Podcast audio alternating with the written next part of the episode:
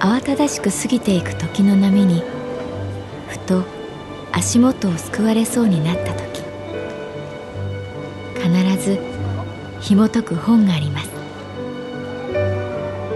その本にはある女性の人生が描かれています。どこにでもあるごく普通の人生。でも本の中の彼女に出会うと心の湖に波紋が幾重にも広がるようにゆっくりと優しい言葉が満ちていきます。今日はどんな彼女に会えるでしょうか？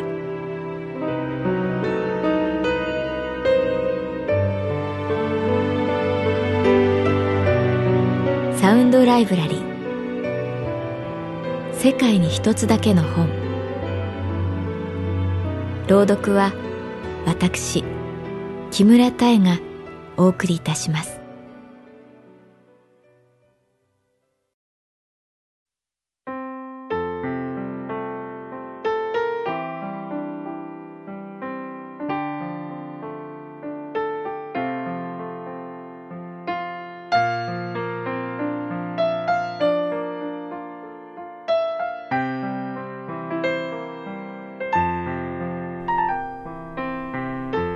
私の名前は月原かな子。39歳。旅行会社に勤めている。月原さんちょっと聞いてください。例によって月曜日の朝同僚の美香ちゃんが話しかけてくる。付き合っている朝倉さんと週末に会っていろいろあるのだろう。決まって月曜にはその報告やら愚痴が言いたくなるらしい。だから私は密かに月曜日の昼食を朝倉ランチと呼んでいる。今日は神保町に新しくできたカレー屋さんにした。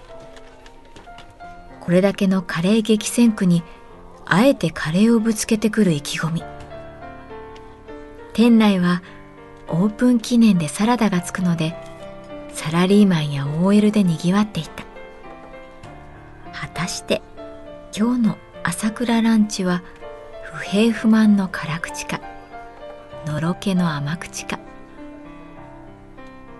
私あれ大嫌いなんです。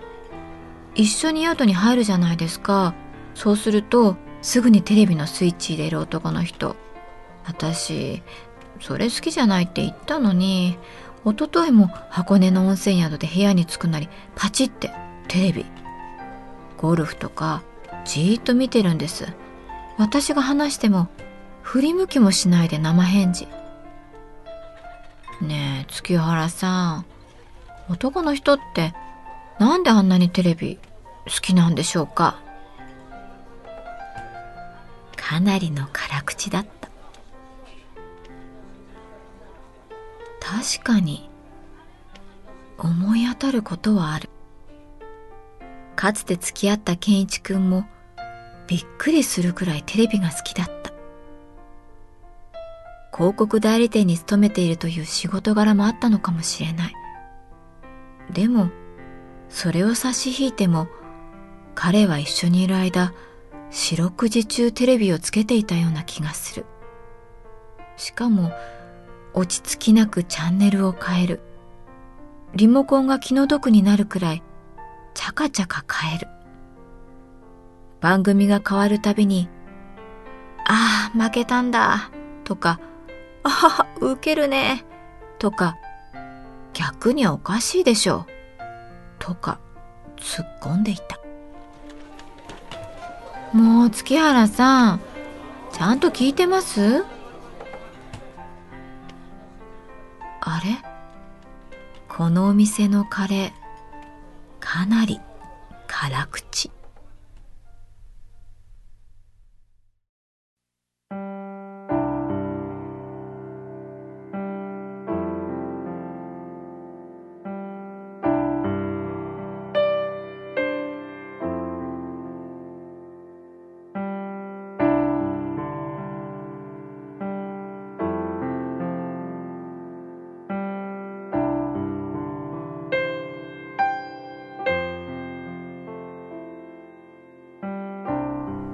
そういえば最近テレビを見なくなったなと思う。家に帰るとまずラジオをつける。手を洗い化粧を落とし水を飲む。ラジオはながらを邪魔しない。持ち帰った仕事をしながらパックをしながら爪を整えながら時々ふっと手を止めて聞き入ってしまうことがある。この間の夜もそうだった。深夜どうしても寝つけなくて会社で配るこの冬のキャンペーンのパンフレットをチェックしながらラジオを聴いていた。初めて聞く番組だった。パーソナリティは女性。ものすごく若いわけではない。私と同じか少し下くらい？80年代の懐かしい曲を中心にかける音楽番組のようだった。えー、突然ですが今夜で私はこの番組最後となります。その言葉に私はふっと目線をオーディオに向けた。えっと番組はもちろん続きます。ちょっとというかかなり残念です。今夜で終わりというのは。最後にこの曲をかけます。今まで本当にありがとうございました。大滝栄一でさらばシベリア鉄道。またどこかでお会いしましょう。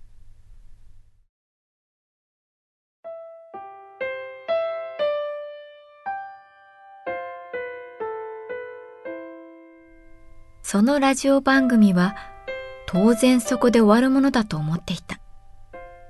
ところが CM 明けにまた同じパーソナリティの声がして、えー、あのですね、さっきのさよなら宣言ですが、訂正というか、撤回します。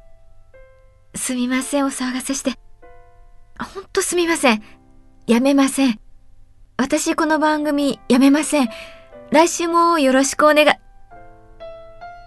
といったところで、唐突に CM に切り替わった。あの CM の数分間に、一体何があったのか。それを考えると、ますます目が冴えてきた。スタッフとうまくいっていないのかな？急に説得されたのかな？そういえば彼女の最後の言葉少し泣いていたような。想像は妄想を呼びやがて映像を結んだ。今でもさらばシベリア鉄道を聞くとあの時の女性の声がよみがえる。もう月原さん、ひどいと思いませんか？最近ね、ミカちゃん、私は男女でわからないことがあると、マンモスを取っていた原始時代に思いを馳せるようにしてるんだよね。原始時代？男の人は狩りに出てマンモスを倒さなくちゃいけない。家にいる時に一番大事なのは情報収集。どこの平原のどこの泉のあたりにマンモスが出たとか、とにかくありとあらゆる口コミをインプットしなきゃならない。それが男の人がテレビを見る理由ですか？まあね違うかなでもとても情報収集してるようには見えないんですお笑い番組で大笑いしたりあじゃあこれはマンモスを取るっていうのはものすごくストレスフルだから家にいる時はなるべく緊張から解き放たれるものを求めている。もう、いいです。美香ちゃんは全く納得しない様子で朝倉ランチを終わりにした。その日の夜、ふとかけたラジオからあの声が聞こえてきた。そう、シベリア鉄道の彼女。全く違う番組のパーソナリティをやっていた。じゃあやっぱりあの番組はやめてしまったんだろうか。今週から始まったこの番組を支えるのは、リスナーの皆さんからいただくリクエストのメールです。彼女の声は、なぜか前の番組の時にはあった輝きをなくしているように思えた。人は一つさよならを言うと一つ何かを失うものなのかもしれない。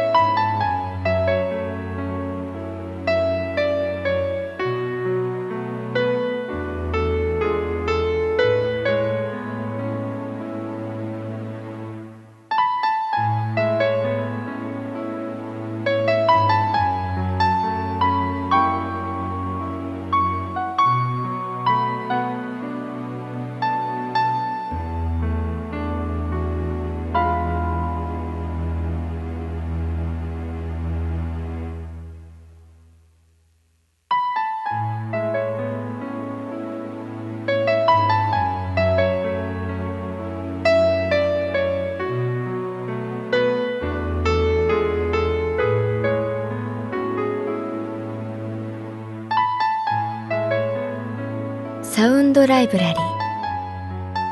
世界に一つだけの本。作。北坂雅人。演出。高橋智彦。